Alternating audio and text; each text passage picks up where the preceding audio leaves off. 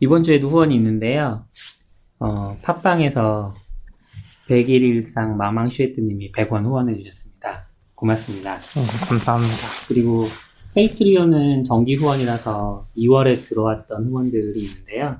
김재현님, 최준우님, 리메이님, 김대현님, 조하수님, 박현우님, 변정우님, 이승규님, 낙규님 이렇게 음, 많이들 후원해주고 계십니다. 계속 유지해 주시기 부탁드립니다. 감사합니다. 감사합니다. 저희가 마이크도 좀 좀 좋아지고 있고 네.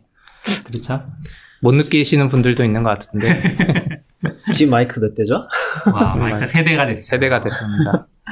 한 대는 다 개인 비, 개인 비용으로 사고 있는 거죠. 원래 우리가 알죠. 처음에는 한, 하나는- 대, 한 대로 하지 않았어요? 한 대로 아, 그렇죠. 했잖아요. 한 대를 했죠. 지금 각자 마이크를 이렇게 쓰고 있잖아요. CP님 거 개인 거 하나로 쓰다가 당근마켓에서 후원해 주셔서 두 개가 됐다가 지금 다시 CP님이 하나 더 장만하셔서 세 개가 됐네요. 요 마이크 좋은 것 같아요. 예티 그게 뭐예요? 예티 블루 예티 나노인데 나노. 그전 예티 거가 워낙 유명했는데 너무 무거웠어요. 음, 그래서 나노라고 조그만한 게 나와서 사봤는데 진짜 들고 다닐 수 있을 만큼 작고 음, 소리는 큰 차이가 안 나는 것 같고 무엇보다 금색을 샀더니 너무 이뻐요.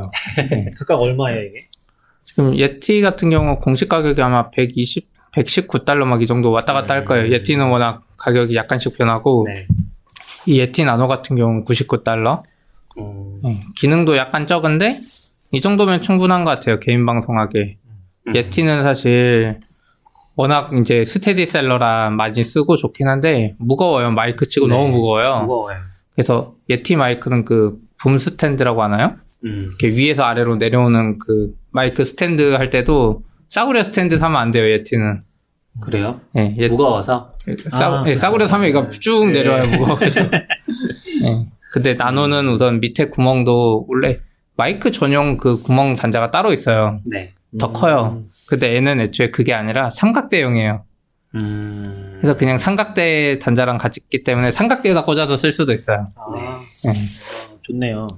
그렇습니다. 요새 좋으면 저도 하나 사야겠네요. 그때 CP가 얘기해줬는데 그 아마존에서 찾으면은 예티 관련된 액세서리 같은 것들 그런 것도 다 수입된다면서요.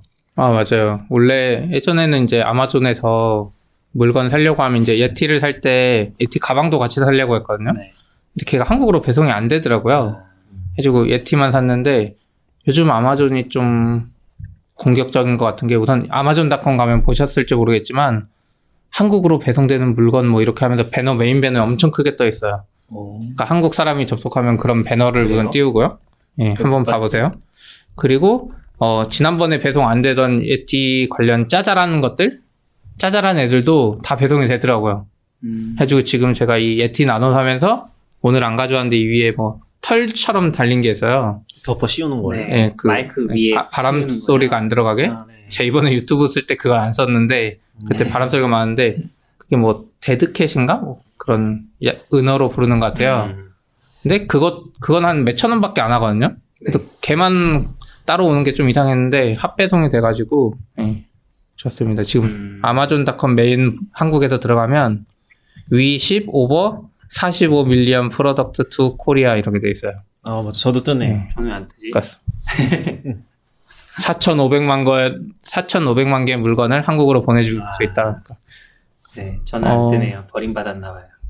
아니 저 오늘- IP 뭐 VPN 쓰시는 거 아니야? 아니에요. 또 감청을 의식해가지고 당근마켓 IP 쓰고 있다고요. 똑같이. 음. 야, 아마존 이렇게 슬슬 진출하는 것 같아요. 음. 아 dead cat이라고 부르는 이유를 알았어. 아, 그쵸. 근데, dead cat 죽은 고양이처럼 생겼어. 이렇게 털. 네. 근데 주근 플러튼에 계시네요. 네? 아? 예전에 플러- 플러튼에 한번 아, 네, 제 집 주소가 아니고 아 이제 뜨네요. 네. 음, IP가 아니라 자기 계정 그건가 보구나. 네. 그래서 이렇게 받는 곳? 잘될 것 같아요. 아마존 같은 경우 지금 일본에도 구글이 하는 거랑 좀 비슷하게 하거든요. 아마존이. 원래 네. 인터넷 회사는 본사를 미국에다 놔두고 매출을 다 그 나라 걸로 안 하잖아요. 일부러 음. 세금 좀 적게 내려고. 그렇죠. 근데 물건 파는 회사는 사실 그게 쉽지 않은데 아마존이 일본에서 그렇게 하고 있어요. 아마존 재팬이 분명 있고 거기서 물건을 팔잖아요. 네. 근데 아, 그 아마존은 뭐라 그러냐면 일본 아마존은 그냥 창고다.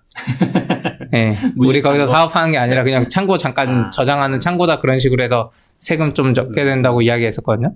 그게 회사 형식 자체가 다르다는 거예요. 예. 주식회사가 예. 아니라 뭐 유언회사나 그런 걸로. 뭐 그런 식으로 한 것 같아요. 뭔가 법이 있어서 음. 거기에서 물건을 팔면 뭔가 법 제재를 받아야 되는데 우린 물건 파는 게 아니라 미국에서 파는 건데 네. 어, 그냥 창고를 일본에 하나 놔뒀다 뭐 이런 식으로 돌려서 가는 것 같더라고요.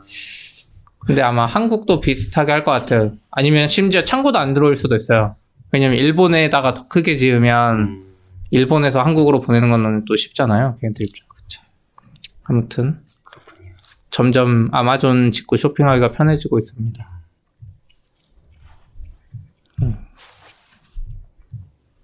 다음 이야기를 해볼까요? 이번에 노션 업데이트 됐다면서요? 음. 너굴님이 꽤 됐는데 의견 업데이트 된지. 너굴님이 쓰신 건가요? 아니요, 네. 제, 제가 썼는데. 아 네. 그래요? 이거 왜 쓰신 거예요? 에버노트 import가 편해졌어요. 아 그래요? 저희 회사 같은 경우 원래 에버노트를 썼거든요. 네. 그래서 에버노트 노션으로 옮길 때 이제 새로 적는 문서만 노션에 썼어요. 음. 그렇게 한 이유가 뭐냐면 에버노트 그 문서를 노션으로 옮기는 게 거의 불가능해요. 음. 그러니까 텍스트는 그냥 copy and paste 하면 되는데 이미지가 안 왔거든요. 그래서 그 이미지를 중간중간 내가 손으로 다 넣었어야 돼요, 다시. 그렇구나. 근데 불편하네. 노션이 이번에 업데이트 되면서 전체 import 기능 같은 걸 만들었더라고요.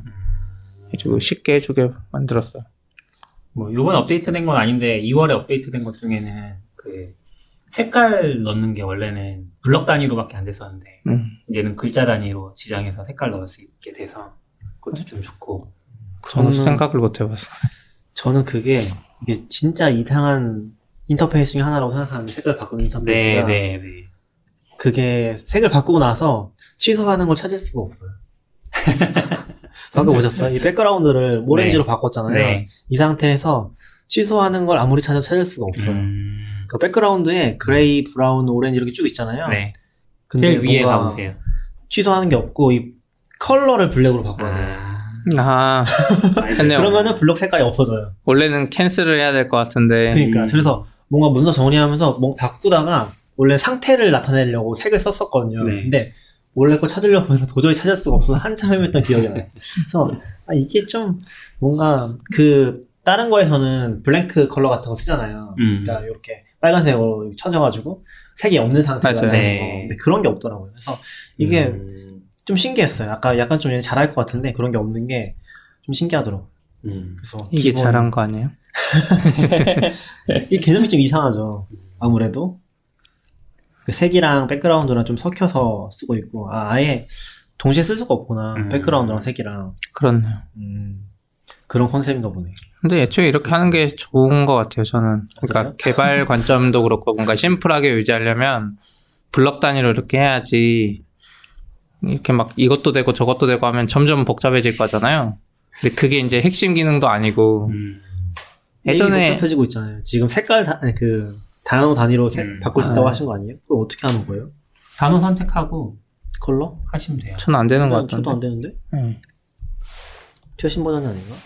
그럴 수 아니요 최신 버전 막 될 텐데 그러니까 자동으로 업데이트 되잖아요. 음. 그거 다시 켜면은 다 refresh가 네, 되는데. 네. 해봤더니 취소됐나? 음.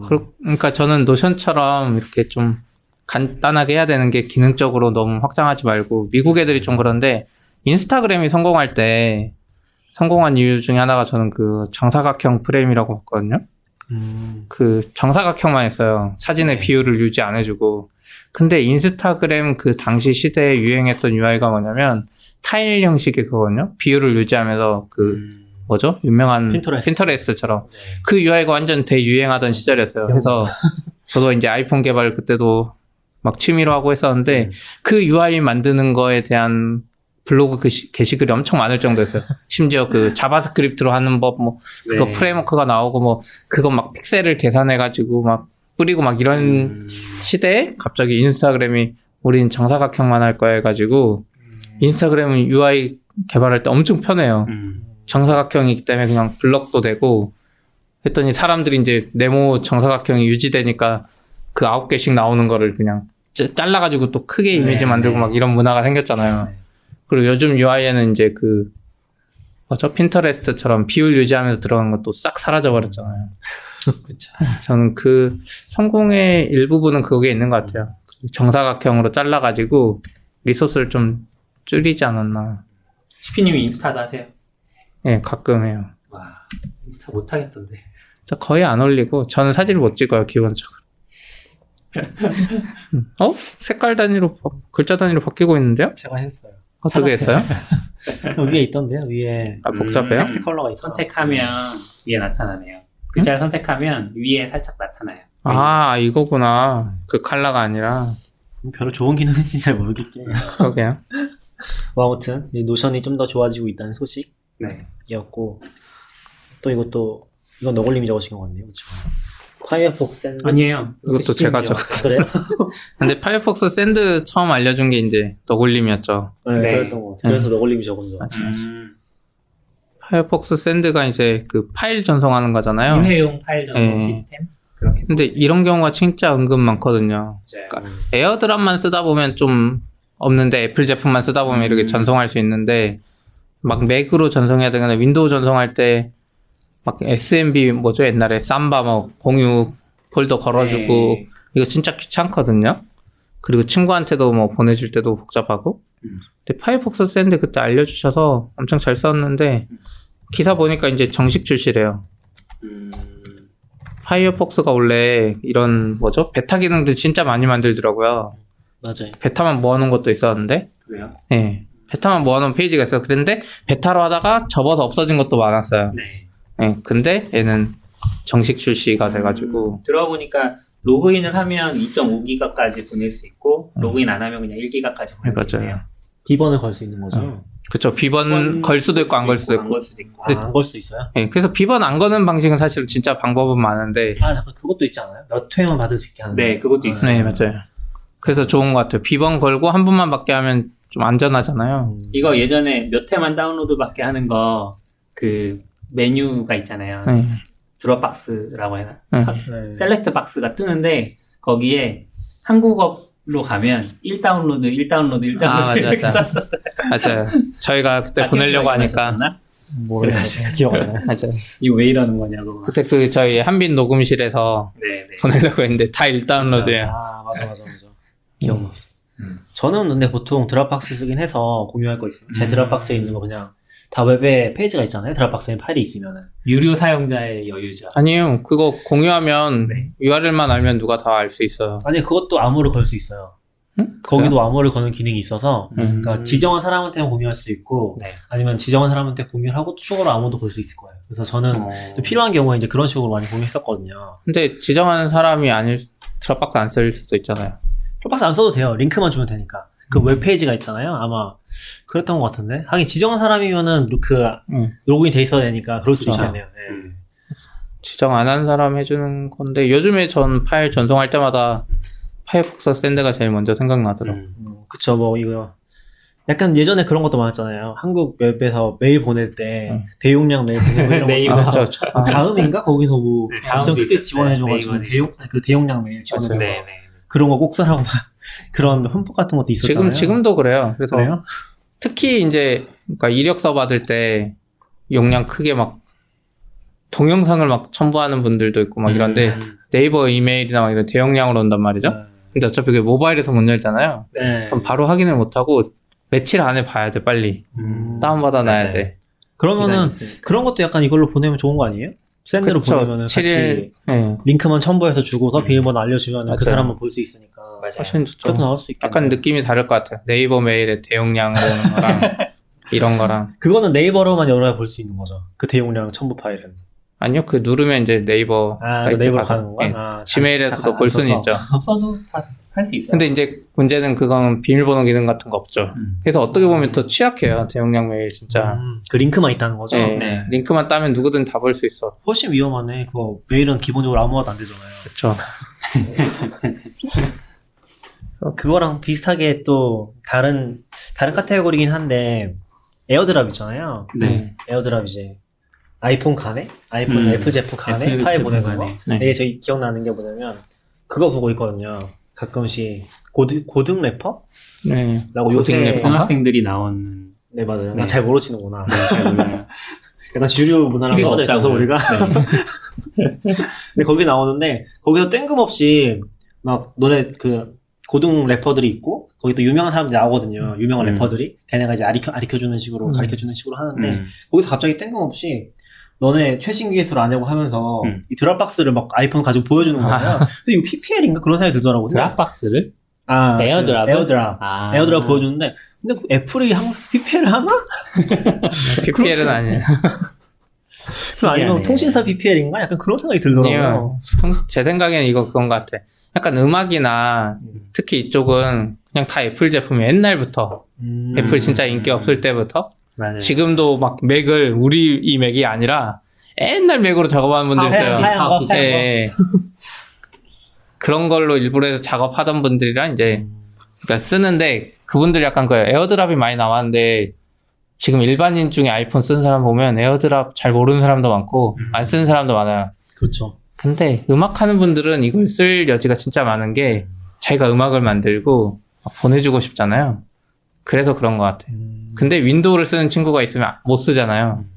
그래서 자랑하는 것 같아. 진짜 PPL처럼 나오더라고요. 그래서 좀 웃겼어. 재밌었어요. 근데 이게 좀 무섭긴 한 것 같아요. 약간 지하철 같은 데 열었는데 뭐 고- 내가 복사하려고 북미 열면은 갑자기 다른 사람들이 막 음, 위에 떠. 잘못 그런 거. 많이 막 보내시는 분들도 계신다고 하더라고요. 음, 그런 거. 요즘에 저 한 번 받았어요. 강남역에서. 그래요? 자리에 앉아, 자리에 이제 서 있거나 앉아 있으면 누가 그거 보내요. 뭐 이 자리에는 임신한 남자가 타고 있습니다. 뭐 이런 거. 어? 예, 요즘은 그게 좀 있어요. 임산부석에 앉은 남자에 대해서 그건 아닌 것 같아. 이제 음. 근데 왜냐면 저는 앉지도 않았는데, 그러니까 주변 사람한테 그거 다 보내버리는, 어차피 네, 임산부석에 맞아요. 앉은 사람인지 아닌지 알 방법이 없어요. 그러면 이제 주변 사람들이 그래 하면서 이제 그 앉아 계신 분을 막 쳐다보고 음, 그걸 느껴서 일어나게 음. 만드는 것 같더라고요. 별로 안 좋은 방법인 것 같아요. 그래요? 전 좋던데 받으면 뭐 나쁠 건 없어요. 저는 이제 라스베가스 2년 전에 갔을 때 그 유명한 호텔이 있거든요. 거기서 네. 막 이렇게 핸드폰인데 뭐가 왔어요. 음. 그래서 봤더니 에어드랍인데 중국 사람이 자기 방금 인증 사진 찍은 거를 잘못 보낸 거야. 안 좋은 안 좋은 케이스잖아요. 지금. 아니죠. 어차피 그 사람인데 나는 보는 거지 이 사람 사진 잘 찍었네 하면서 안 좋은 사례 또 있어요. 뭐요? 그 막 지하철에서 이상한 사진들을 막 부특정 다수한테 막 아 그럴. 수 있죠. 네. 근데 그거를 막을 수는 없어요. 뭐 있죠. 내가 아는 사람만 받게 한다던가. 있어요? 해본 옵션을 보진 않아서. 어? 아 그래요? 아니 있냐고요? 옵션 기본이 아는 사람만인가 그래요. 아 그래요? 연락처에 있는 사람만. 낙규님 엄청 잘 쓰는 것처럼 얘기했는데 그러니까. 그 갑자기 옵션이 안 들어가 이게 모르네. 이게 몰라 몰라. 고등 래퍼보다 기술 아, IT 기술 모르네. 저는 근데 그런 걸 설정한 적이 없는데 내가 음. 딱 공유 눌렀을 때 모르는 사람들이 뜨잖아요. 그거는 모르는 아, 사람 그건, 예. 보내는 거라서 그런 거. 네, 그 사람들이 풀어놓은 거예요. 음. 그 사람들이 연락처, 그러니까 저 같은 경우도 연락처만 안 해놓거든요, 일부러. 어, 왜냐면 에어드랍을 쓸, 쓰는 상황을 아, 생각해 보면 그러네. 일반적으로 처음 만난 사람이나 이런 사람이랑 하는 경우가 많아요. 맞아요 맞아요. 그랬던 것 같아요. 풀어놔서 뭐 크게 나쁜 건 없어요. 그거 받고도 재밌으면 보고 뭐 안 보면 말고. 아무튼 얘기가 좀 샜는데 뭐 에어드랍도 좋은 것 같습니다. 근데 저는 에어드랍 같은 거 구글이 만들어줬으면 진짜 좋겠는데 음. 구글이 이걸 좀 안 해요. 안드로이드도 없다는 거죠 비슷한 기능이. 그쵸, 안, 안드로이드에는 아직 그런 기능 없 네, 안드로이드는 없고. 이거 파이어폭스 샌드를 API만 잘 뚫어서 쓰면 그러니까 비슷하게 만들 수 있지 않을까요? 근데 파이어폭스 샌드 API 만들어 주진 않을 거예요. 뭐 네, 뒤로는 갈 텐데 왜냐면 네. 트래픽 비용이 많아서. 그렇죠. 근데 구글은 자기 돈도 많고. 왜냐면 이게 지금 문제가 뭐냐면 저도 이제 동영상 편집하거나 할 때 집에서 윈도우 컴퓨터 쓰거든요. 네. 그럼 맥이랑 제 아이폰에서 아이폰에 뭔가 파일이 있어요. 음. 음성 파일이 100메가예요. 동영상이. 이걸 윈도우로 올리려면 좀 노답이에요. 맞아, 맞아. 이거 이걸 꽂아야 돼요. 케이블을 꽂고 그게 가서 이 많은 사진 중에 찾아내야 되거든요. 해가지고 어떻게 하냐면 아이폰에서 아- 아이맥으로 AirDrop으로 보내요. 그리고 아이맥에서 그 Samba 그 공유 프로토콜로 윈도우를 다시 들어가거든요. 해서 제가 엊그제 검색해봤어요. 아니 분명히 이 세상에 다양한 사람이 많아서 윈도우에서 AirDrop 되게 만든 사람이 있지 않을까. 음. 근데 없더라고요. 아. 그런 건 없고 이제 반대로 뭐 비슷한 솔루션을 만드는 애들은 있어요. 음, 그뭐 Dropzone이나 뭐 이런 애들 음. 윈도우와 맥과 막 이렇게 파일 전송할 수 있게. 음. 그래서 이쪽 시장도 재밌는 것 같고. 그렇군요. 근데 파이어폭스 이거 돈은 어떻게 벌지? 이제 뭔가 나오지 않을까요? 근데 용량 2기가의 트래픽 막 받으면 파이어폭스는 돈 어디서 벌어요? 후원? 모질라 후원. 잘 뭐- 몰라요. 저는. 그렇게 모질라 많이? 그렇게 많이 들어와요? 모질라는 비영리 단체 않을 거 아니에요? 비용리죠. 비영리예요? 비용리 아닌가요? 음, 이거 함부로 말하면 안 돼. 아, 그렇죠, 그렇죠. 함부로 말하면 안 돼. 아, 근데 어쨌든 많이 비영리든. 비영리든 뭐든 돈은 어디서 받아야 될 거 아니에요. 그러니까 진짜 뒤에서 하죠. 갚. 아니 포켓도 샀잖아요. 비용이 아닐 것 같은데. 그런가? 영리인지 비영리가 중요하진 않잖아. 어쨌든 돈을 돈을 버는 게 안 보이니까 비영리 재단 맞대요. 위키에 써 있네. 아 그래요? 네. 아 그 재단이잖아요. 그러니까 그건. 모질라 재단이 있고 그 다음에 모질라에서 만드는 Mozilla Corporation에서 음. 이제 소프트웨어나 관- 이런 관리 하나 봐요. 네. 용량 2기가씩 파이어폭스. 올리면은 10명만 받아도 음, 20기가고 그쵸. 친구들끼리 이거 뭐 영화 공유할 때 이거 쓰게 생겼잖아요.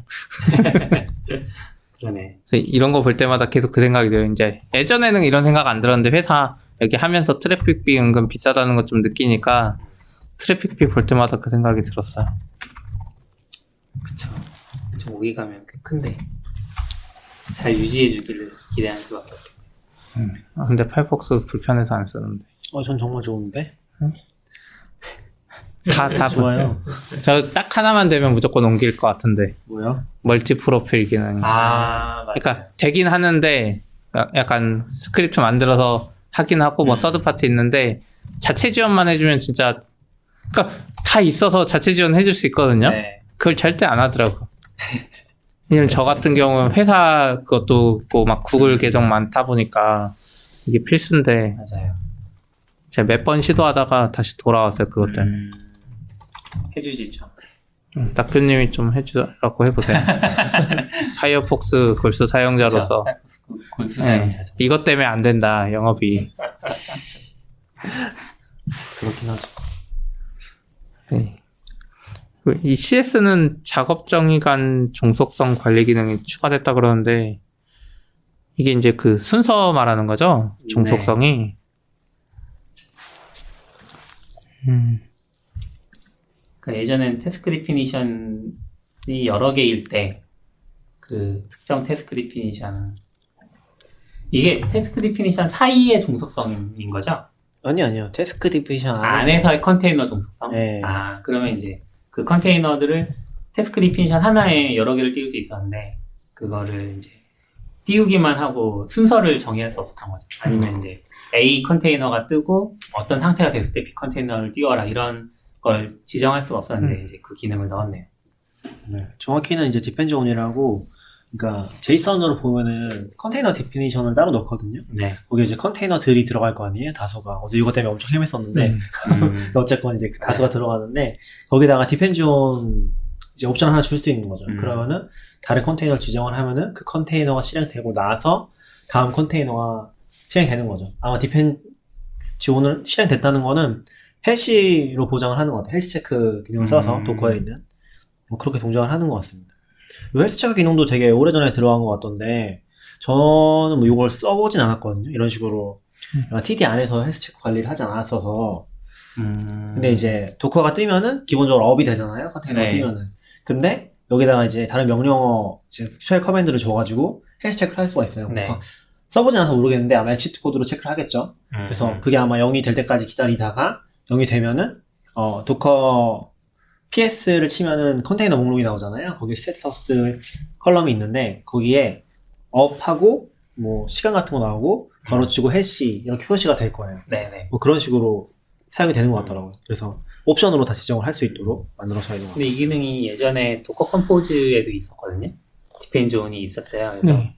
뭐 예를 들면 아, MySQL을 띄워놓고 그다음에 Django 저는 Python이니까 Django 서버를 띄운다고 할때 MySQL 컨테이너가 뜨기만 하면 소용이 없고 뜬 상태에서 MSSQL, 아, MySQL이 열심히 초기화 작업을 해서 서비스가 사용 가능한 상태가 되기까지 시간이 좀 걸리거든요. 한 5초에서 10초 정도 걸리더라고요. 근데 그 사이에 Django 서버가 먼저 떠버려서 찔러요. 음. 근데 응답이 없으니까 서버가 못 뜨고 죽는 상태가 생기거든요. 음. 그래서 그 Docker Compose 2.0때 파일에서는 어떻게 했었냐면 depends on에다가 MySQL 쪽을 찔러요. MySQL 컨테이너 정의에다가 그러니까 서비스 정의에다가 healthy 해놓고 이제 나의 헬스 상태는 어떤 상태다. 뭐 거기다가 이제 MySQL도 자체적인 그 ping 같은 게 있더라고요. 그래서 음. 뭐 특정 포트로 ping을 날려본다 이런 식으로 해가지고 ping이 뜨면 healthy 상태로 컨테이너가 바뀌는 거죠. 음. 그러면 Django 컨테이너 쪽에서 어, 쟤 바뀌었으니까 이제 내가 떠도 돼. 이런 식으로 해서 서비스를 띄우고 했었는데 3으로 가면서 갑자기 사라진 거예요, 이게. 그래서 어, 왜 사라졌지? 하고 이제 막 찾아보니까 그 관련 GitHub 이슈가 있더라고요. 아, 있어요? 네, Docker Compose 그 프로젝트 GitHub에 이슈가 있는데 엄청 길어요. 댓글이 막 엄청 많이 달려있는데 거기에 이제 사람들이 막 그거 왜 없앴냐 했더니 누가 댓글을 달았는데 이게 서비스 그러니까 한 컨테이너가 다른 컨테이너의 상황 때문에 그 영향을 받는 게 좋지 않은 디자인인 것 같다. 그래서 3에선 없앴고 그 대신 어떻게 하냐라고 했을 때 이제 많은 사람들이 대안을 제시한 게 그 MySQL 컨테이너 쪽에는 아무런 정의를 두지 않아요. 얘는 그냥 띄워. 그리고 Django 쪽 컨테이너에서 서비스 띄우기 전에 MySQL에 접속 가능한지를 확인을 하는 거죠. 이게 wait for 뭐 이런 식으로 음. 스크립트가 있거든요. 그래서 저 같은 경우는 그 wait for MySQL, wait for post, postgres SQL 뭐 이런 되게, 되게 많은 시리즈가 있는데 저는 그냥 그걸 다 통칭하는 wait for it이라는 스크립트가 있어요. 그걸 써서 뒤에다가 뭐, 뭐, MySQL이면 3306인가요? 3306 딱 넣어놓으면, 그러면 이제 얘가 run 명령에 그걸 넣어놓는 거죠. 예를 들면, command 명령에. 그러면 wait로 먼저 실행을 해서 3306에 접근 가능한지 확인을 하고, 접근 가능한 시점에 이제 서버를 띄우는 이런 식으로 하는 게 이제 대세가 됐어요. 그래서 바뀌었는데, 그거는 어플리케이션 컨테이너에 CMD를 override override 하는 네, 거예요. 네. 그렇죠. 근데 ECS에 이번에 추가된 거 보니까 Compose 2.0 때에서 쓰던 방식을 계속 도입하고 있어서 음. 이게 맞나 싶기도 하고. 근데 저는 이게 맞는 것 같아요. wait-for인데 MySQL이 떴는데 사실 제대로 안 떴을 수 있잖아요. 제대로 안 떴다는 healthy 상 healthy 상태가 아닐 수도 있잖아요. 죽진 않았는데 뭔가 설정 문제로 근데 그러면 저는 응답도 없는 거 아니에요? 저는 약간 아니죠. 응답은 있는데 약간 지금 health check도 약간 옵션을 줄 수 있잖아요. 진짜 select를 해본다거나 그런 식으로 select까지 가능해요? 그건 잘 모르겠어요. 아무 command에서 어떻게든 하면 되니까 해서 음, DB가 정상이 아니면 얘를 죽일 수 있는데 반대로 DB MySQL 컨테이너는 아무것도 안 하고 Django나 이쪽에서 하면 창고가 얘가 봤는데 안, 안 떴어. 음, 그러면 MySQL을 다시 띄울 방법이 없어. 그냥 창고가 안 뜨고 끝나버리는 거야, 어떻게 보면. 그렇죠. 제가 봤을 때 Compose는 MySQL 이런 건 이상하죠 사실. 그러니까 MySQL을 컨테이너에 쓰는 것 자체가 anti-pattern이잖아요. 너굴님은 이제 개발 환경 자체를 좋아하시니까 네, 그런 생각 가지고 있을 수 있는데 네. 저는 그게 anti-pattern이라는 것 자체는 뭐 그냥 틀린 말은 아닌 것 같아요. 그래서 3에도 보면은 depends on이 없어진 건 아니에요. 그러니까 있기는 depends 하지만 on이 있는데 healthy 얘기하셨던 체크가 없죠. 그 컨디션으로 체크하는 네, 네. 부분이 없었던 거죠. 없어진 거죠. 그래서 얘네는 그냥, 그냥 진짜 실행하는 것까지만 보고서 음. 바로 띄워버리는 거였잖아요. 그래서 그냥 전 이해는 가는 것 같긴 해요. 근데 지금은 또 상황이 바뀐 게 뭐냐면 제가 봤을 때 뭐 Kube 쪽은 정확히는 모르겠긴 한데 비슷한 게 있을 것 같아요. 음. 이게 들어가는 이유는 그 이거 트위터 올려주셨던 분이 있는데 거기서 설명한 걸 보면은 Envoy가 뜨면은 음. 애플리케이션 컨테이너 실행하라 이런 게 있거든요. 음. 이게 의존 관계가 있어요. 이게 그쵸. DB랑은 다른 의미에서 얘는 엄청 요새 핫하고 사이드카 패턴 구현하려 반드시 필요한 거거든요. 네. 그래서 이런 니즈 때문에 또 들어간 게 아닌가? 음. 싶은 거죠. 그러니까 예전에 뭐 개발 환경을 구축하기 위해서 썼던 그런 health check 때문이 아니라 뭐 이제는 사이드카 패턴을 구현하기 위해서 들어간 게 아닐까 싶긴 하더라고요. 음. 근데 뭐 꼭 그거. 어쨌든 쟤가 안 뜨면 쟤를 다시 띄워야 되잖아요. 결국 그것 때문에 꼭 필요한 것 같아요. 음. 음. 근데 이제 이 사이드카 패턴은 얘가 없어도 실행은 될 수 있는 거죠. 그리고 실행 안 나중 되나? 모르겠다. 실행이 안 되겠죠. 음, DB랑은 좀 다를 것 같긴 한데 실행 되긴 할 것 같은데 얘한테 직접적인 어떤 실행 자체 의존성을 가지고 있는 거 아니니까 DB 의존성을 가지고 있는 게 아니잖아요. 그런가? 해봐야 돼. 근데 뭐 이제 어플리케이션 상황마다 워낙 달라서 음. 애가 꼭 필수적인 거라 애 안 뜨면 애 떠봤자 아무 의미 없으면 음. 안 뜨는 게 낫죠. 저는 네. 실제로도 지금 ECS에서 Nginx랑 Django 컨테이너랑 두 개 띄우고 있거든요. 한 TD 안에서. 근데 Nginx만 뜨거나 Django만 뜨거나 해봤자 아무 의미 없잖아요. 그쵸. 못 받으니까. 근데 그런 패턴 자체가 별로 안 좋은 것 같아요. 그러니까 Nginx 따로 다른 layer에 띄워야죠. 음, TD 하나에 섞으면 안 된다는 거죠. TD도 분리해야 된다고요? 음, 뭐 그쵸? 그쵸. 제일 이상적으로는 TD가 따로 있어야죠. 음. Nginx layer 따로 있어서 왜냐면 받아서 다시 Nginx는 한 그런 10, 식으로. 10개만 필요하고 Django는 100개가 필요할 수 있거든요. 일반적으로는 그렇게 많이 뜨잖아요. 왜냐면 Nginx가 받아줄 수 있는 트래픽 양이 훨씬 많으니까 밑에 애들은 그거보단 낮으니까 그래서 뜰 수 있는 instance 타입도 다르고 그래서 그러니까 당장 보면 Nginx랑 앱 서버 Rails나 뭐 Django 네. 앱 서버 관계만 봤을 때는 서로 떨어져 있는 게 이상적이긴 하죠. 음. 보통 이제 워낙 이제 가까이 놨었으니까 네. 많이 붙이잖아요. 음. 그냥 저기 같이 쓰는 것처럼 심지어는 네. 이제 그렇게도 쓰, 너굴님처럼도 쓰시고 이제 예전에는 supervisord 같은 걸로 하나 묶어버리는 경우 되게 많았잖아요. 네. 그거를 이제 분리 단순히 분리한 것뿐이긴 하지만 뭔가 내가 구축한 이 VR 얘기하면 자꾸 혼나는 아게 그래요? 아니라 그냥 아니 그래도 거기에 한계 어세요. 우리는 아직 안 했는데 맞아. 안, 했, 안 했으니까 이렇게 말할 수. 있어. 음. 근데 처음에 그렇게 하고 뭐 하나씩 점점 발전해 나가는 것 같아요. 그러면은 이 엔진엑스 컨테이너의 경우에는 ECS에서 한다고 하- 하면 음. ECS 클러스터의 데몬 형태로 띄워야 되는 거예요? 아니죠. 걔도 따로 서비스 형태로 뜨는 거죠. 그리고 그리고 용도가 다르죠. daemon은 daemon은 그러니까 뭐 에이전트나 이런 거 띄워서 네. metrics 취하거나 하잖아요. 근데 그렇죠. Nginx가 그러면 만약에 클러스터 instance가 1번, 2번이 있는데 1번에만 Nginx가 뜨고 뭐 몇 개를 띄우든 1번에만 뜨고 2번에는 안 떴어요. 근데 2번에 있는 Django 애플리케이션 사용 못 하는 거 아니에요? 그래서 뭐 Envoy나 뭐 이런 것도 이제 붙어주고 해야 되는 거 아니에요? 서로 HD처럼 찾아내. 이번 instance에 있어도 일본 거 타야죠. 그러네. 서로 네트워크를 어떻게 타지? 그 다 설정해놔야죠. 모르겠네. 그러면은 만약에 앱 서버를 띄우면 앱 서버의 endpoint는 어떻게 찾아요? 그런 거 이제 그 뭐야 service mesh 같은 걸로 서로 찾아내잖아요. 그래서 아, 네. 너굴링 하신 방식 좋은 것 같아요. 하려고 하니까 점점 복잡해져. 아, 궁금증이 많아지고 있습니다. 네, 맞아요. 음, 그런 게 많아서 처음에는 하다가 이제 문제 생기면 점점 이상적인 방향으로 가는 것 같긴 해요. 이거 진짜 처음부터 떡밥인 것 같아요. 처음에 Docker 나왔을 때부터 NGINX 그럼 어떡하냐. 음. 그때부터 항상 그 말 많았어요. 그때는 막 task definition이 아니라 Dockerfile 안에 그냥 같이 넣어놨죠. 네. 그래서 Docker entry에서 하나는 백그라운드로 띄우고 그런 것도 많았잖아요. 참, 뭐 결론은 상황 안에서, 안에서 알아서 하는 게 맞는 것 같아요. 음. 음, 그뭐 정확한 답을 주는 건 없는 것 같아요. 아, 그리고 이 ECS 종속성 관리 기능이 Fargate는 안 된다고 하더라고요. 음, 음. Fargate는 원래 개념 자체가 어디서 뜰지 모르기 때문에 그렇겠네요. 예, 근데 나중엔 결국 되겠죠. 근데 어떻게 어디서? 뜰지 몰라도 TD잖아요. TD 안에 있는 컨테이너는 하나에서 뜨는 게 보장되는 거 아니에요? 근데 TD는 그런데 TD 아닐 수도 있는 거 아니에요? TD가 아닐 수 있다? TD 말고- TD 안에서만 하는 거예요. TD 아닌 것도 되지 않을까요, 나중에? 나중에 모르겠는데 어쨌건 지금 TD 안에서라고요? 이 기능은 TD 안에서만 이제 보장을 음, 해주는 그쵸. 거니까. TD 안에서만. 모르죠. 아마존이 파, 사실은 Fargate에서는 TD 안에 있어도 서로 다른 데 띄워버릴 수도. 그렇잖아요. 이론상 아, 불가능한 건 아니잖아요. 네, 네트워크 다 공유시켜서 그렇게 할 수 있긴 하죠. 왜냐면 하나에서 띄우는 거 보장되면 사람들이 꼼수 써가지고 또 TD 안에 막 30개씩 넣어가지고. 음, 근데 Fargate는 이제 막? 계속 뭔가 추가되고 있는 것 같아요. ECS 되면 Fargate 조금 추가되고.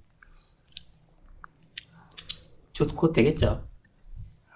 그거랑 같이 이제 start timeout이랑 stop timeout이라는 기능이 들어간 것 같더라고요.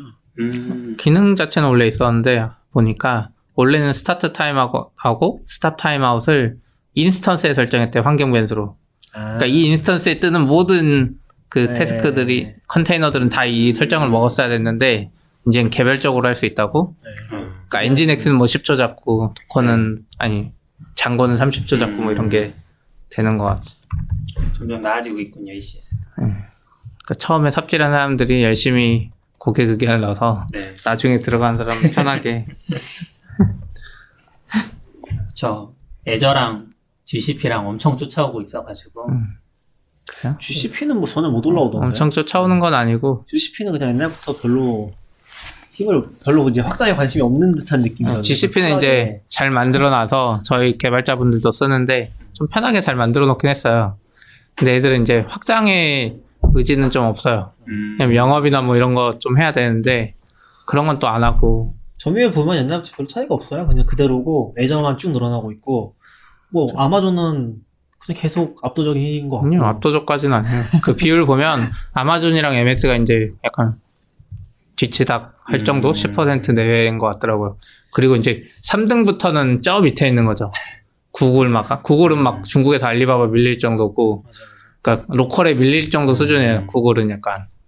근데 이제 저는 구글 보고 처음에 기능이 좋으면 압도하지 않을까 싶었는데 확실히 이쪽 세계는 기능뿐만 음. 아니라 영업도 필요한 맞아요. 영업이 영업도 중요한데 구글은 써보면은 힘들어요.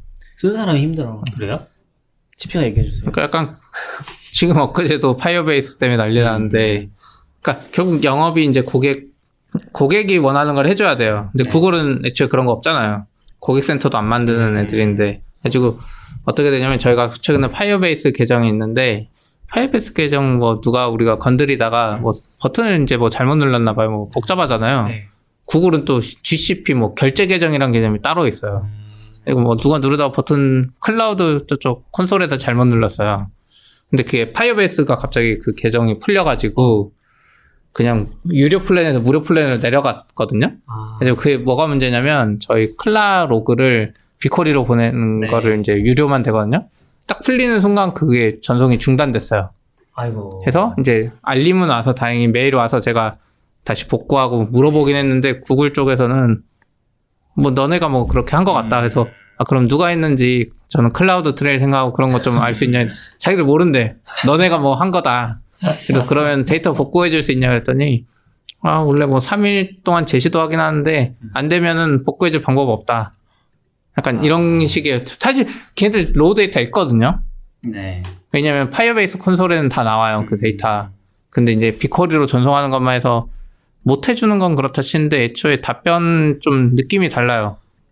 그냥 안 된다가 거의 바로 와요. 음, 그러니까 한국에서 답변하는 거라서 그런 건지 모르겠지만 기술팀이 없어서 해서 이런 거를 몇 번 겪으면은 인프라 쪽이 특히 영업하고 뭐 이런 게 중요한 이유가 그거네. 네.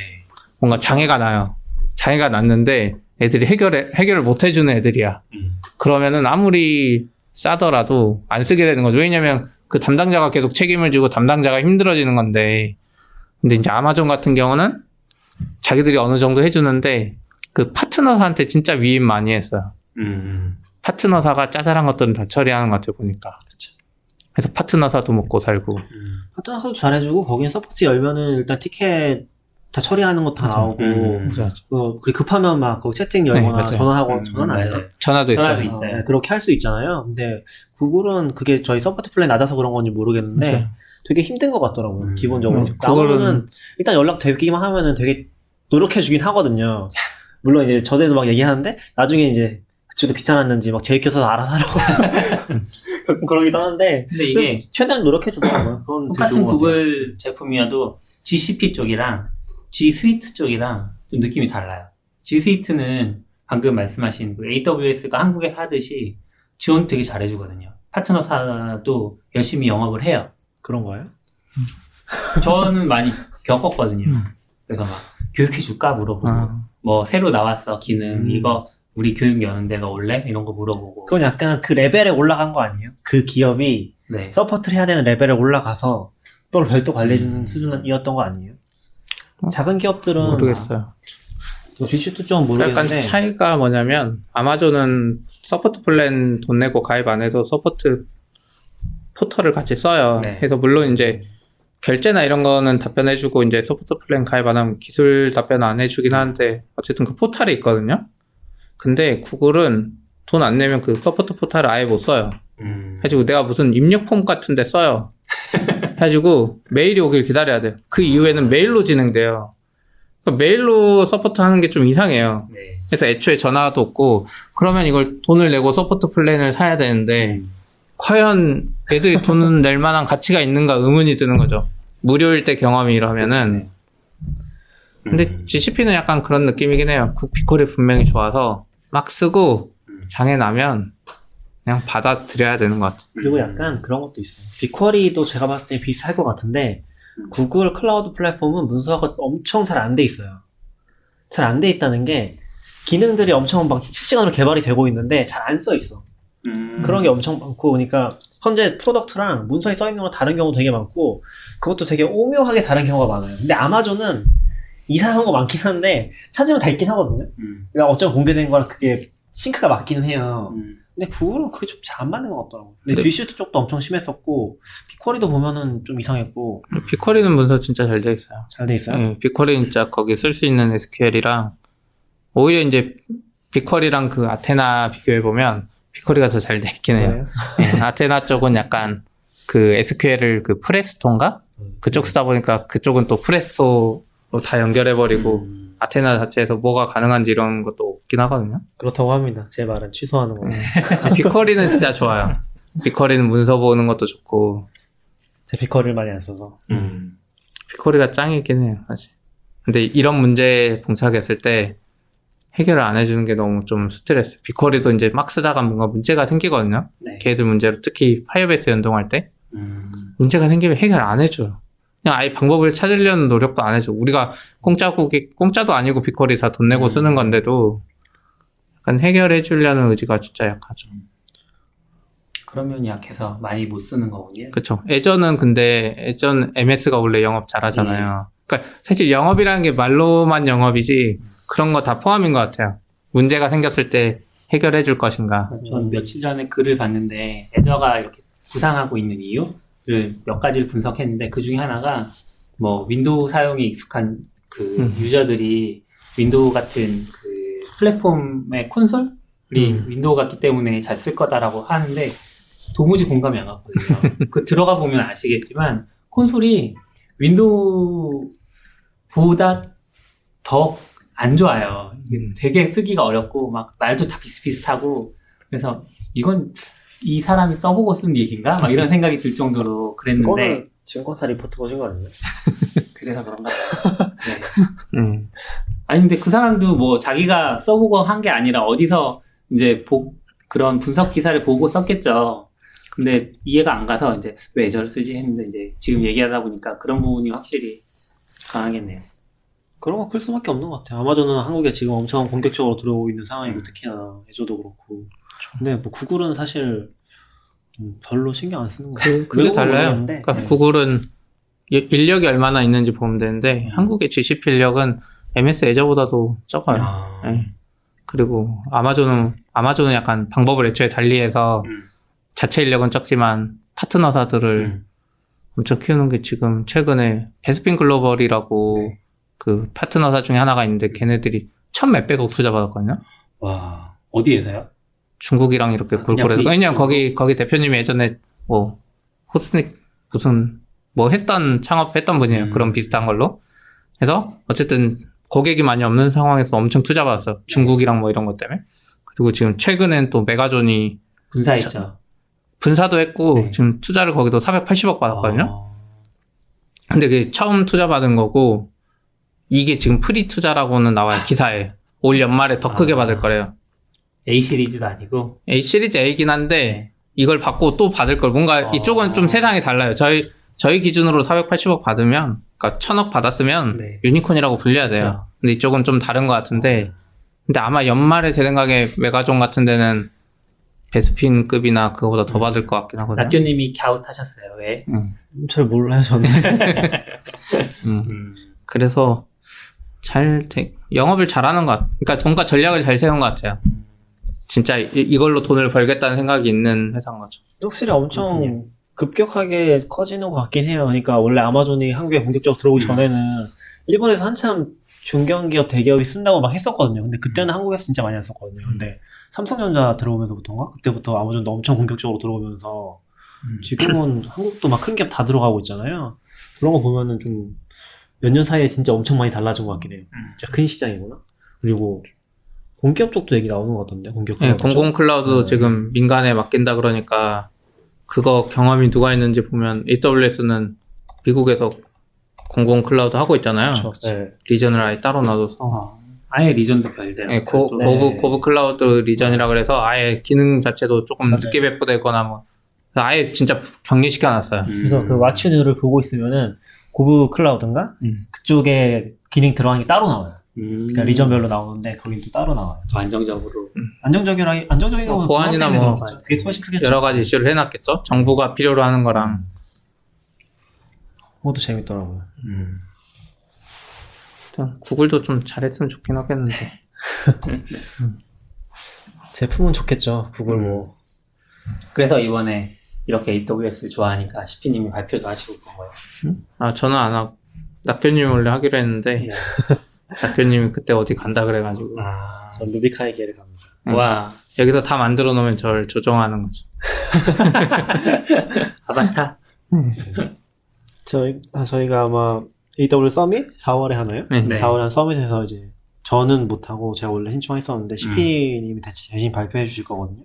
저희가 Parameter Store라는 거 주제로 해서 발표를 할 거예요. 근데 아마 Parameter Store를 아마존 써도 그렇게 많이 아시는 것 같진 않아요. 그쵸? 예, 쓸 일이 어, 거의 없죠. 물어봐도 뭐 안 써봤다거나 잘 모른다고 했었거든요. 그래서 잘 모르는데 엄청 좋아요. 그러니까 이게 정말 기능적으로는 너무 작은데 음. 쓸모가 너무 많아서 좋은 서비스입니다. 음. 네, 사실 Parameter Store가 아마존 안에서는 그 SSM이라고 System Service Manager 그 시- 밑에 System Manager. 예, 그 밑에 그- 있는 애거든요. 축약어가 뭔지 모르겠어요. SSM이 System Manager라고만 돼 있어서 System Service Manager 뭐 그런 거 아니에요? 서비스가 안 들어가더라고요. 아? 아무리 찾아도. 네. SSM 밑에 제일 밑에 있는 기능이에요. SSM에서도 사람들이 제일 안 쓰는. 음. 근데 이제 컨테이너 쓰고 막 보안이나 키 관리 뭐 이런 게 중요하면은 이게 핵심 기능이 돼요. 저 컨테이너 안 쓰는데 도입했어요. 응, 그래요? 네. 응. 컨테이너 아까 쓰신다면서요. TD 아, Nginx랑 그러니까 컨테이너를 쓰는 서비스가 있고 컨테이너를 음. 못 쓰는 아직 도입을 못한 서비스가 있는데 그 이제 legacy 서버 거기는 음. EC2에서 운영하고 있거든요. 근데 SSM을 도입하고 싶었어요. Parameter Store를 Store? 도입하고 싶었어요. 그래서 어떻게 하지 처음에 고민을 좀 하고 그래서 EC2 안에다가 AWS 키를 막 주입을 시켜놓고 쓸까 막 별 생각을 다 했는데 이제 동료분께서 그러지 말고 그냥 SSM Parameter Store 접근할 수 있는 role을 하나 만들고 그 role을 EC2 instance에다가 부여를 하면 된다. 그래서 이제 막 제 잘 모르는 Terraform으로 막 이렇게 해서 만들었더니 부여를 했더니 접근이 되더라고요. 그러니까 EC2에서 Parameter Store 접근이 되는 거예요. 그 설정도 세세하게 할 수 있어서 특정 그 약간 이게 디렉터리 구분식으로 접근이 되잖아요. Parameter Store 저장할 때 경로 그냥- 경로 구분식으로 할수그 있잖아요. 그래서 이름이죠. 네. 네, 특정 경로 밑에 있는 애들만 가져올 수 있게 할 수 있어서 그래서 지금은 뭐 이렇게 서비스 이름 적어놓고 뭐 스테이지 네. 환경 적어놓고 그다음에 서비스 앱 이름 그런 거 적어놓고 그렇게 해서 했는데 그거 하고 나서 이제 저희는 장고 서버니까 장고에 또그 특정 경로 밑에 있는 애를 다 들고 오는 게 있어요. 그걸 다 들고 오는 라이브러리 사용해서 한 번 액세스해서 이제 다 들고 온 다음에 그다음부터 이제 세팅하고 음. 막 이렇게 했죠. 괜찮은 거. 편하더라고요. 좋아요. 예. 사실 이 기능적으로는 정말 별게 없잖아요. 그냥 key-value store만 그렇죠. 딱 음. 제공해 주는 건데 이게 왜 좋냐면은 보통 이제 key-value store가 필요한데 없으니까 되게 고민을 많이 하게 되거든요. 만들까? S3에 넣어야 되나. 아니면 DynamoDB를 하나 써야 되나 막 음. 그런 거 엄청 고민하는데 어 약간 AWS에 원래 이게 SSM도 아니었고 EC2에 조그맣게 메뉴에 들어가 있었어요. 아. 그러다가 SSM 그게 활성화되면서 그쪽으로 같이 들어가 버린 건데 음. 그래서 그냥 키 넣고 value 넣고 그럼 끝이고 네. 이제 API나 그 SDK로 접근할 수가 있는 거죠. 네. 그키 값에 그 키 키에 접근하면 value가 나오는 거죠. 음. 딱 그건데 그래서 엄청 쓸모가 많아요. 배포할 때 들어가는 어떤 파라미터들 그런 거 저장해 놓고 쓰는. 거죠. 네. 그리고 또 좋은 게 저희 같은 경우도 지금 쓰고 있는데 원래 저희가 배포를 할 때 S3를 썼거든요. 네. S3에서 어떻게 썼냐면은 KMS로 암호화하고 음. 그걸 저, S 저장해 놓고 음. 그거를 deploy 할 때 다시 풀어 쓰는 식으로 불러다가. 썼거든요. 음. 근데 그것도 되게 복잡해요. 예전에 CP가 한번 정리해 줬었는데 음. 봉투 암호화라고 네.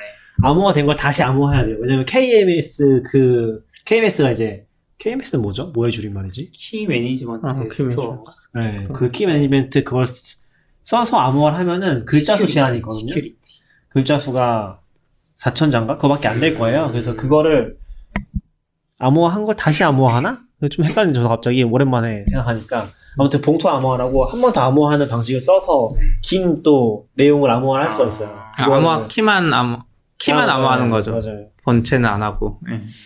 그런 식으로 써서 최종적으로는 이제 KMS에 호출해서 그 키 마스터 키 가지고 이제 풀어주는 네. 그런 식으로 쓰는 거거든요. 음. 그런 식으로 썼었죠. 지금도 쓰고 있고. 근데 이제 이런 거 나오면서 그렇게 할 필요는 좀 없- 많이 음. 없어진 것 같아요. 아직 그러면 KMS 키도 별도로 관리하세요? 애플리케이션 배포용 키는 별도로 만들어서 우선은 그냥 하나 있어요. 하나로 네.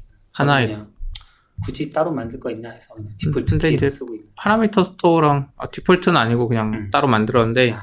Parameter Store랑 이쪽을 잘 쓰다 보면 여러 개 쓸 수 있을 것 같아요. KMS. 음. 근데 지금은 하나 그 압축하는데 다 써야 되기 때문에 음. 하나로 하고 있고 이것도 약간 구글이 문제예요. 네?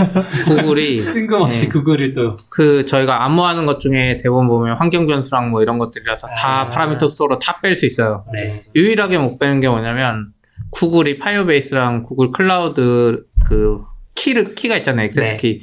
그게 구글은 환경 변수 방식을 지원을 안 해요. 어. 무조건 파일이어야 돼요, 얘네들은. 와. 지금 무조건 파일을 어디 갖다 놔야 돼요. Docker 네. 띄우든 뭘 하든지 간에. 음. 지금 그 Parameter Store에 넣을 방법이 없어요. 그러니까 Parameter Store가 좋은 게 아까 이제 KMS로 S3 암호 한다고 했잖아요. 네. 근데 KMS면은 바로 그냥 Parameter Store 자체에서 암호화 시켜버리거든요. 그러니까. 그게 좋은 건데 지금 저 파일 같은 경우는 거기에 길이에 안 맞는 거죠. 음, 못 길이가. 길어요. 아, 그걸 쪼개서 넣던가 그러니까 Parameter Store에 그 length 제한이 있거든요, 또. 네. 그러다 보니까 파일이 길면 뭐 쪼개서 음, 아, 정확히 몇 글자인지 기억 안 나는데 그런 건 해봤거든요. SSL 키 있잖아요. 그걸 넣고 싶어가지고 그거를 뭐였지? 약간 줄인 알고리즘 같은 거 있잖아요. 그런 걸로 줄인 압축 다음에 알고리즘 같은 네, 걸로? 줄인 다음에 그걸 넣고서 네. 다시 가져와서 풀고 쓰는 아이고. 그런 걸 해보긴 했어요. 음, 아슬아슬하게 들어가더라고요. 압축하면? 네. 근데 아- 어떤 거는 안 들어갈 수도 있겠네요. 그런 식이면. 늘어날 수 있죠. 네. 길이 제한이 있으니까. 네. 모든 값을 다 넣을 수 있는 건 아니죠. 당연히 key-value store하고 이제 배포할 때 필요한 값들을 넣으라고 원래는 필요 만들어 놓은 음. 거니까 그건 당연히 다 되는 건 아니죠. 그러니까 그 예전에 낙교님이 Parameter Store 소개해 주시면서 이거를 일반적인 key-value처럼 접근하려는 의도들을 막기 위해서 액세스가 단시간 내에 너무 많이 일어나면 안 될 거라고 막히거나 뭐 이런 뭔가 조치를 받을 거다 이런 얘기를 하셔가지고 저 이제 처음에 도입하면서부터 그 고민을 많이 했어요. 그래서 하나씩 받아올 수 있게 하면 파라미터 하나씩 접근해서 가져오게 만들어 놓으면 분명히 막힐 텐데 이 장고는 처음에 세팅즈 파이에서 환경 배수를 쭉 세팅해 놓고 그다음에 앱이 떠야 되는데 그 거기에 사용하는 환경 배수 되게 많거든요. 인형 눈따기 하듯이 다 땄는데 한 40개 정도 돼요. 환경 배수가 그러니까 40번을 호출을 하는데 엄청 빨리 호출할 거잖아요. 그래서 고민했는데 다행히 특정 경로 밑에 있는 걸 다 불러올 수 있어서 그런 해결했어요. 네. 그 다가동 API도 있고. 근데 이제 문제는 아예 그런 라이브러리가 그것까지 지원을 하더라고요. 특정 경로 밑에 있는 모든 값을 세팅즈에다가 아예 다 음. 그러니까 ENV 안에다 다 집어넣을 수 있는 그러니까. 그거는 그러니까 그거는 그 라이브러리 문제가 아니라 네. API가 지원해 주니까 네. 그쵸. 네, 그 API. 쓰는 거죠. 예, 그렇게 가능한 건데 어 이제 문제는 사실 그 하나에 뜰 때가 문제가 아니라 음. 이 그런 경우가 있을 수 있는 거죠. 예를 들어 컨테이너 엄청 잘 쓰면은 뭐 수백 개 수천 개씩 갑자기 띄울 수도 있는데 음. 그때 먹통될 수 있잖아요. 한꺼번에. 호출하면. 당장 장고 서버가 음. 10대 20대면 어, 근데 그건 컨테이너랑 관계 없는 거 아니에요? 컨테이너로 그- 띄워도 그렇게 되잖아요. 나 뭘로 띄우든 간에 네, 뭘로 이제 띄우든 뭐 갑자기 상관없이. 근데 네. 보통 이제 수백 대 수천 대 띄우면 컨테이너로 띄우잖아요. 그렇긴 하죠. 보통 인스턴스를 그렇게 늘진 않으니까 음. 뭐늘 수도 있긴 한데 네, 아무튼 이제 그렇게 떴을 때 뭐가 문제인 거죠. 실전 하나에서 뭐 그러니까 쉽게 가져오는. 갑자기 할 때. 네, 그쵸. 네. 갑자기도 그렇고 당장 저희만 해도 웹서버 30대인데 음. 30대에서 환경 변수 그렇게 가져오면 분명히 문제 생길 것 같아요. 저희 다섯 대밖에 안 돼서 괜찮아요. 아직. 저희도 rolling을 자주 하거든요. 아. rolling 하는 거 보통 이제 문제 생겼을 때 하긴 네. 하는데 네, Capistrano 쓰고 있는데 음. 그거에서 좀 꼬이거나 하면은 전체 rolling 해버리거든요. 음. 네, 그런 거 생각하면은 사실 단기간에 많이 호출할 수 있는 거죠. 실제로 이거 문제가 있었던 게 음. 저희가 gem 서버, gem 서버를 gem 서버 따로 라이브러리가 있는데 그거를 써서 private gem 서버를 만들었었는데 네. 저희가 한 20대 넘어가니까 먹통이 되더라고요. 근데 오. 정확한 원인을 못 찾았어요. 못 찾았고 다른 서비스용으로도 썼었는데 거기도 또 먹통이 되더라고요. 몇십 개가 동시에 호출하니까. 음. 그러니까 지금 공식 gem 서버는 잘 돌아가긴 하는데 그렇게 호출해도 근데 그것 때문에 한참 고생했었거든요. 그러니까 약간 그 사양 문제인 것 같아요. 저희 30대가 배포되면 30대 프로세스가 또 4개씩인가 떠 있거든요. 그럼 120개가 진짜. 정확히 똑같은 시간에 음. 얘한테 몰리면 얘는 디도스라고 판단할 가능성도 있어요. 그걸 받아주는 것도 참 신기하지만. 음. 어, 저 요거 띄우면서 약간 삽질했던 경험이 있는데 얘기해도 돼요? 음. 얘기하세요. 이거 허락받으시나요? 그 IAM policy를 만들고 그 policy를 role에 넣고 role을 EC2 instance에 부여했다고 했잖아요. 근데 policy 만들 때 처음에 이제 policy 될 수 있으면 간결하게 만들면 편하니까 그렇죠. 그래서 그 allow 옵션을 주고 액션에다가 SSM get parameter, SSM get parameters by path 요거 두 개 넣고 그다음에 describe parameters도 같이 넣었어요. 음. 그 다음에 resource에다가는 제가 원하는 특정 경로만 넣은 거죠. 그랬더니 아무래도 접근해서 파라미터 못 갖고 오는 거예요. 나 알고 봤더니 제가 예시를 예시를 그대로 따라하지 않은 죄가 있더라고요. 예시를 보면 그 describe parameters는 리소스를 그다 줘야 되는 네, 다 줘야 돼요. 그렇지 않으면 안 되더라고요. 그런 것도 좀 있었던 것 네, 같아요. 그래서 하, 역시 문서를 제대로 읽었어야 되는데 띄엄띄엄 읽어서 이런 S3도 그런 거 있었던 것 같은데 리스트 조회하는 거랑 네. 숫자 가져오는 음, 거랑 달라요. 그 resource 음. 정하는 게 달라서 그거 같이 지정해버리면은 먹통되거나 음. 먹통이라기보다 이제 권한이 없는 상태 되거나 했던 거 있었던 것 같아요. S3 그러니까 get object는 그냥 해도 네. 되는데 list bucket인가? list 음. object를 네. 따로 잡아줘야 되죠. 근데 그나마 좀 다행인 거는 AWS에서도 여기에 대한 되게 생각이 있는 것 같아요. 이거 parameter store를 음. 그냥 알아서 쓰라고 만든 게 아니라 내부적으로 있는 써. 서비스를 다 연동을 하고 있어요. 예를 들면 음. 지금 되게 좋은 게 ECS에다가 그 parameter store 값을 직접 넣는 기능도 있고 네. 그리고 KMS로 암호화된 정보를 그 암호화 풀어주면서 넣는 기능이 또 들어갔거든요. 음. 그래서 이게 다 지금 아마존에 native하게 들어가 있어서 어, 연동 시 task def는 잘 넣으면은 여기 있는 정보를 바로 쓸 수가 있어요. 음. 근데 아마도 예측컨대 ECS agent에서 어, 이쪽 parameter store를 API로 호출할 것 같아서 음. limit이 풀릴 것 같진 않아요. 그런 것 같긴 한데 내부적으로 어떻게 되는지 모르겠지만 약간 그나마 좀 연동을 직접 해주는 거는 좀 좋은 점- 점이지 않나? 라는 생각이 들긴 했어요. 근데 이건 거는 이제 아마존 말에 의하면 고객이 원하면 다 해준다 그랬으니까 그러니까 막 자주 쓰고 그 공식 채널 통해서 support 막 들어가면 parameter store 그냥 key-value처럼 쓰게 엄청 풀어줄 수도 있어요. 사실 기술적으로 엄청난 건 아니잖아요. 애들이 뭔가 이유로 이제 막아놓은 거니까 네. 뭐 만약에 삼성전자급에서 막 쓰겠다고 막 하면 그냥 풀어주는 거죠. 그러니까 아마존 약간 그런 느낌이 들어요. 애플도 마찬가지거든요. 애플도 진짜 앱스토어 정책이 깐깐해요. 앱 음. 등록하면 막 거절당하기도 하고. 근데 거절당해도 애플이랑 막 애플은 막 전화 통화도 해요. 걔네들이 막 이메일 하다 안 되면 걔네들이 전화 언제 받을 수 있냐고 해서 네. 전화하고 막 서로 이야기해서 어떻게든 방법이 있거든요. 그래서 약간 아마존도 비슷해요. 그러니까 내가 안 되면 애들이 어떻게 해결해 줄 수 있을지 않을까 막 이런 생각이 드는데 구글은 이제 안드로이드도 마찬가지인데 다시 구글로 넘어가. 네. 아, 구글이, 전 구글 좋아해요, 우선. 네. 구글은, 아니, 아, 말이랑 행동이랑 안 맞는 거 아니에요? 아니, 좋아는 하는데, 이제, 좋아하니까. 너무 좋아하니까. 네, 너무 좋아해서. 애정이 있어. 네. 간다. 구글은. 구글은 그 플레이스토어 앱을 올렸는데, 따- 내려가잖아요. 네. 내려가가지고 내가 메일 보내면 너 다시 그러면 너 계정 삭제. 음. 로봇이에요. 그래서 구글한테 공식으로 하려면, 뭐, 뒷구멍으로 어떻게 링크드인이든 그쪽 담당자 찾아내야 돼요, 내가. 음. 해서 이야기를 해야 돼요. 구글은 기본이 그거예요. 근데 클라우드도 비- 클라우드는 좀 다를 것 같긴 한데 아무튼 그 생각이 들었어. 음. 아마존은 뭔가를 했는데 뭐 리밋이 있고 뭐가 안 되고 안 되고 하면 잘 이야기하면 우리가 돈 잘 쓰고 음. 있으면 해줄 수도 있지 않을까 이런 생각은 들어요. 기능적으로 이거는 뭐 시스템 매니저에 들어가 있는 거 봐서는 음. 잘 모르겠긴 하지만 뭐 리밋을 음. 풀어줄 수 있는 가능성이 높은 것 같아요. 그러니까 음. 그런 얘기도 있었거든요. 처음에는 이런 문제가 예상이 되니까 그럼 돈을 더 많이 내면은 음. 풀어주는 거 너무 막 어떻게 했냐면 support 그 포럼 있잖아요. 네. 거기에 그런 글들 막 찾아보면 있었던 것 같긴 해요. 근데 아마 그렇게까지는 안 됐던 것 같고 근데 아마 그런 needs가 많아지면 또 third party 나올 것 같기도 해요. 결국 DynamoDB로 하면 똑같이 할 수 있긴 하잖아요.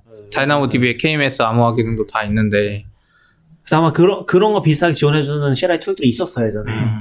그러니까 이 시, parameter store를 쓰지 않는 방식으로 그런 게 있었었고 그런 게 약간 좀 관리 안 되다가 parameter store 나오고 그리고 처음에는 아까 ECS랑 연동 안 됐다고 했잖아요. 그래서 Chamber라는 CLI 툴이 음. 그걸 연동해주는 툴이 있거든요. 거기에 이제 command line 앞쪽에 붙여서 넣으면은 어, 특정 패스에 있는 parameter store에 있는 값 다 가져와서 넣, 음. 주입해주는 네. 그런 역할을 해주는 거였는데 그런 게 있었고 이제 또 직접 연동되니까 또 그것도 필요 없어진 거죠. 음. 아무튼 지금 그런 상황으로 가고 있어서 아마 요거 잘 정리해서 음. CP님이 발표해 주실 것 같아요. 아니 이게 이해하겠습니다. 자료는 여기서 만들어 주실 거고 말만 할 건데 그리고 parameter store 이제 ECS 연동하다 보니까 어제 좀 삽질 진짜 많이 했거든요. 음. 그러니까 parameter store에 그 KMS 암호화된 거를 그 ECS에서 실행하면서 환경 변수에 넣어주는 기능이 있어요. 그래서 그걸 쓰려고 제가 네. 엄청 간단한 스크립트 음. 데이터 받아오는 걸 넣었는데 IAM 때문에 거의 하루 종일 날려먹은 것 같아요. 왜요? 그러니까 이게 롤 때문에 문제인데 기본적으로 이제 이거 아마존이 좀 안 좋은 건데 아마존도 까야 되겠다 한번. 그러니까 그 전에 저는 좀 맥락을 얘기를 드리면은 그러니까 ECS에 어, 서비스라는 기능이 있잖아요. 네. 서비스는 이제 태스크를 관리해주는 기능인 네. 그거랑 별도로 그 태스 그 서비스로 관리되지 않는 태스크를 직접 또 띄울 수가 있거든요. 예. 그거는 그냥 컨테이너를 띄우는 거예요. 그런데 그 컨테이너를 띄울 때 schedule task라고 어, cloud event랑 연동을 해서 사용할 수가 있어요. CloudWatch. Watch의 event라는 네. 거랑 연동을 해서 사용할 수 있거든요. 근데 거기서부터 문제가 생기는 음, 거예요. 맞죠. 근데 지금까지 그걸 그냥 쓸 때는 잘 쏘시고 계셨던 것 같아요, CP가. 네. 근데 어제 하려고 했던 게 이제 그 parameter store에서 KMS로 암호화된 값을 가져오는 건데 그걸 넣는 순간 이제 hell이 된 거죠. scheduled task에서 맞아요. 이제 KMS 적 SSM에 접근을 하려고 했더니 안 되더라. 네. 아니 안 되는 게 아니고 기, 본 문제는 뭐냐면 CloudWatch랑 이렇게 설정해놓고 딱 띄우잖아요. 네. 몇 시에 뜨라고 안 뜨잖아요. 에러 로그가 그 어디에도 없어요. 왜 안 떴는지 알 방법이 아. 없어요. 그냥 invocation fail. 어... 그 클라우드 네, 네. Watch event에 보면은 네. 그걸 클릭해서 상세로 들어가면 거기에 그 CloudWatch 로그인가? 로그 음. 연결된 게 있거든요. 네. 그걸 누르면은 invocation 숫자가 나와요. 음. 그 메시에 뭐 metrics가 음. 나오거든요. 그것만 딱 볼 수 있는 거예요. 로그는 어디에도 없고 그 이벤트 자체에 로그가 없는 거죠. 아, 실. 실패했는데 권한 때문인지 내가 Docker 이미지 파일을 잘못됐는지 뭐 네. 이런 게 없어요 기본적으로. 그래서 그게 기본이었고 이제 그 다음으로 들어가면 이 ECS 쪽에서 이제 role이 그 네 가지나 있어요. 네. 예. 이게 execution role 쓰지 않아요? 아니 아니 아니. execution role은 일반적으로 안 쓰죠. 안 써요? 일반적으로는 어떻게 하냐면 Fargate는 제외하고 네. instance role이라는 게 있어요. ECS를 아, 띄우는 ECS 인스턴스, 롤이 있어요. instance 자체의 role을 줘요 네. 기본적으로. 그리고 최근에 이제 얼마 전에 생겼죠. task role이라는 게 있어요. 네. 음. task마다 role을 또 따로 줄 수 있어요. 그래서 instance role이 있고 task마다의 role이 있어요. 서비스마다. 그래서 이제 이게 기본이에요. 음. 그래서 이 두 개만 잘 관리하면 사실 다 되거든요.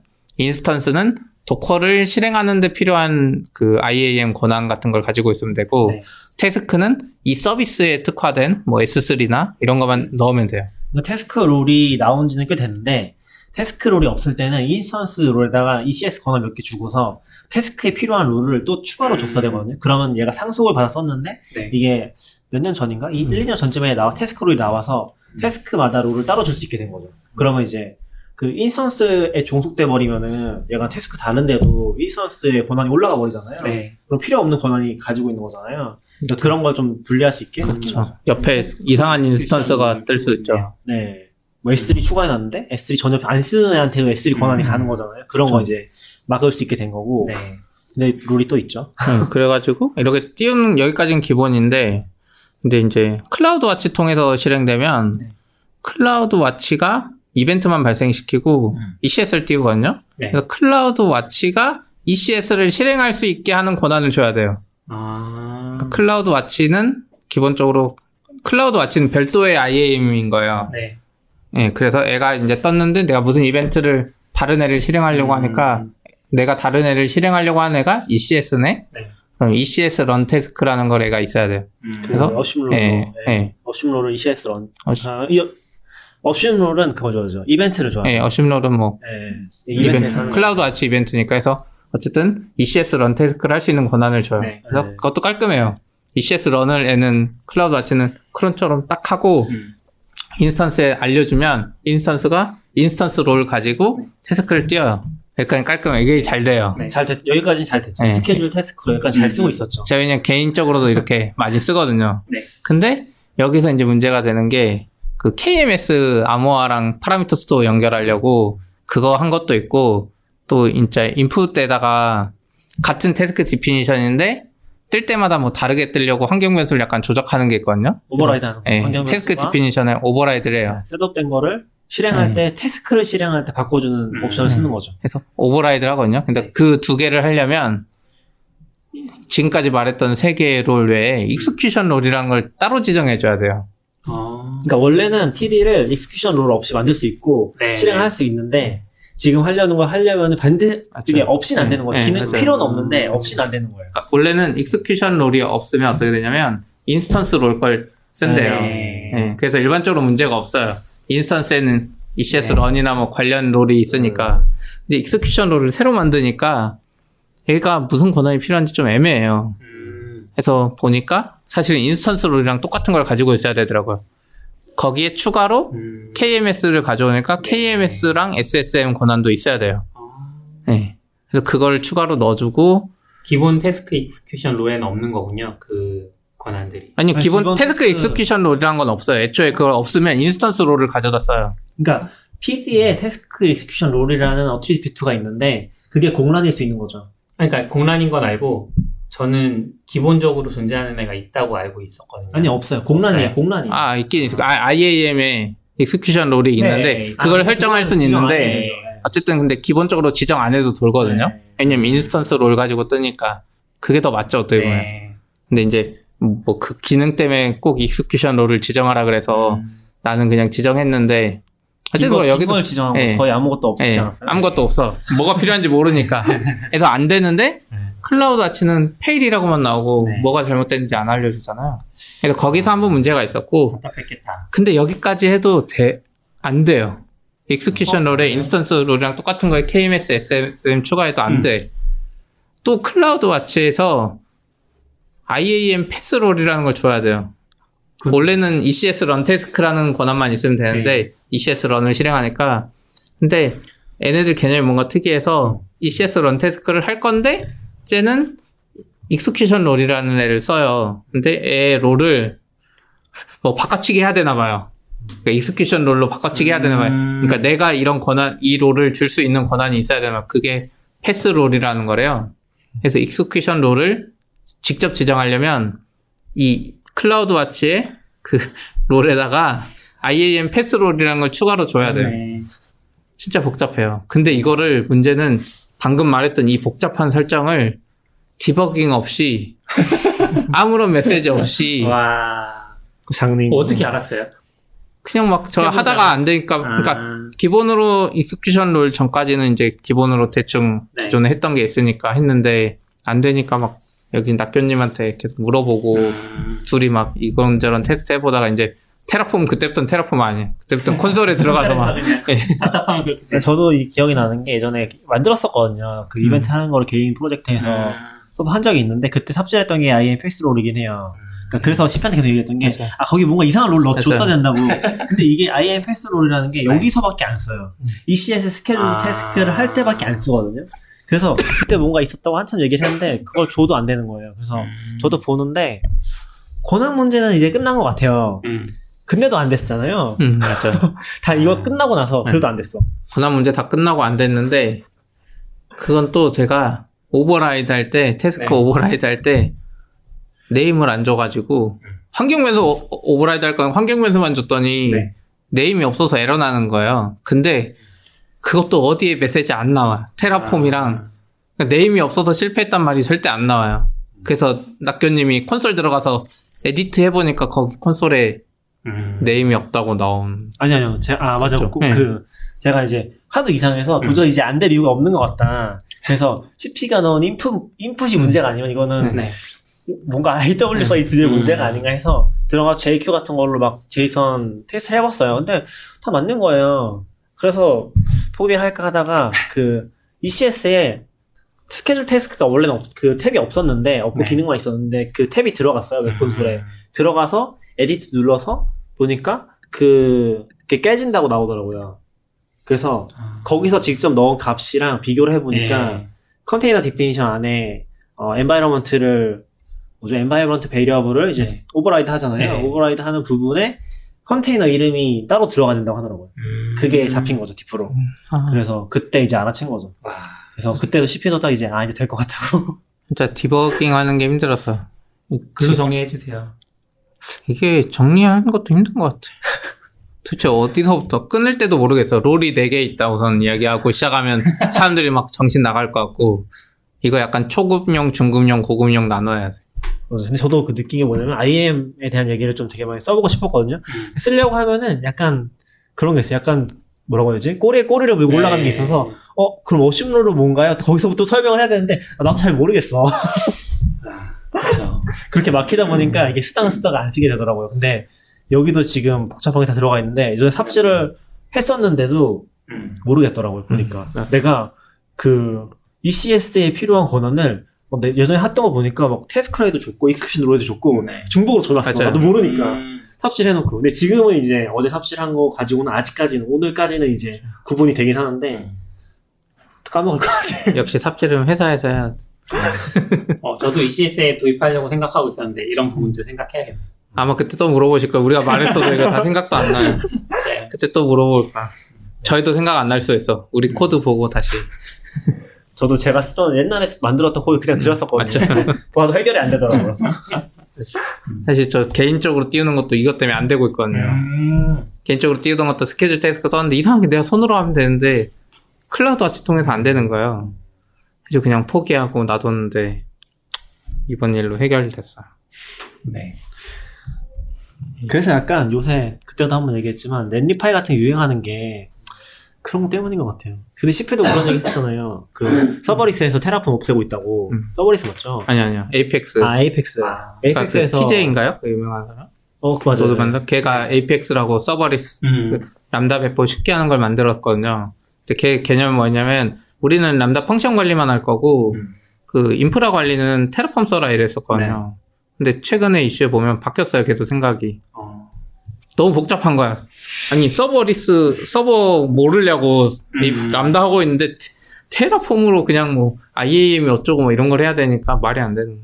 저도 좀 느낀 게 Lambda를 AWS 모르고 쓴다는 게 거의 말이 안 되거든요. 음. 그러니까 실제 그게 좀 매직 같은 부분이 있어요. 어떻게 해놨냐면은 웹 콘솔로 하면은 IAM이랑 VPC랑 이런 것들을 다 자동으로 막 해줘요. 네. 근데 나중에 그거를 내가 컨트롤하려고 보면은 엄청 힘든 거죠.